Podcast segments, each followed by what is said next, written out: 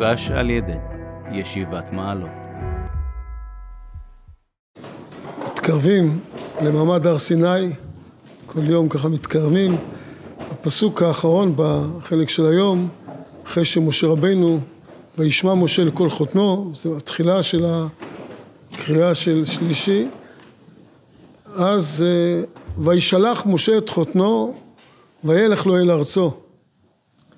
יש כמה דרשות של חז"ל, מה בדיוק היה, שלח אותו בכבוד. יש דרשה אחת מעניינת של חז"ל בפסיקתא, מובא בכמה מקומות, על הפסוק במשלי, לב יודע מרת נפשו ובשמחתו לא יתערב זר. דורשים חז"ל, לב יודע מרת נפשו, אלו ישראל, ובשמחתו לא יתערב זר, זה יתרו. וישלח משה את, חותנו, את חותנו וילך לו אל ארצו.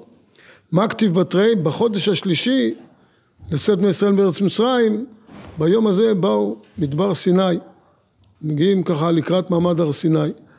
אז חלק מהעניין זה וישלח משה את חותנו וילך לו אל ארצו והפסוק מדגיש את זה לפי הדרשה הזאת של חז"ל וחז"ל מדגישים את הנקודה הזאת לא משהו במקרה שיתרו הולך אלא משה רבנו מבין שיתרו לא מתאים שהוא יהיה במעמד הר סיני למה? לב יודע מרת נפשו ובשמחתו לא יתערב זר. פשוט תמיד היה מדגיש בנקודה הזאת של לימוד תורה, ברכת התורה, שבחר בנו מכל העמים ומתוך כך נתן לנו את תורתו.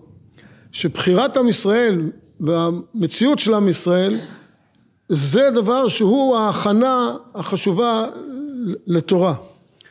ולכן מי שלא היה במערת נפשו, לא עבר את השעבוד, לא עבר את כל הסבל, את כל הקושי שעם ישראל, כל הדברים האלה היו צירוף של הנפש, של הרוח של עם ישראל, כהכנה למעמד הר סיני.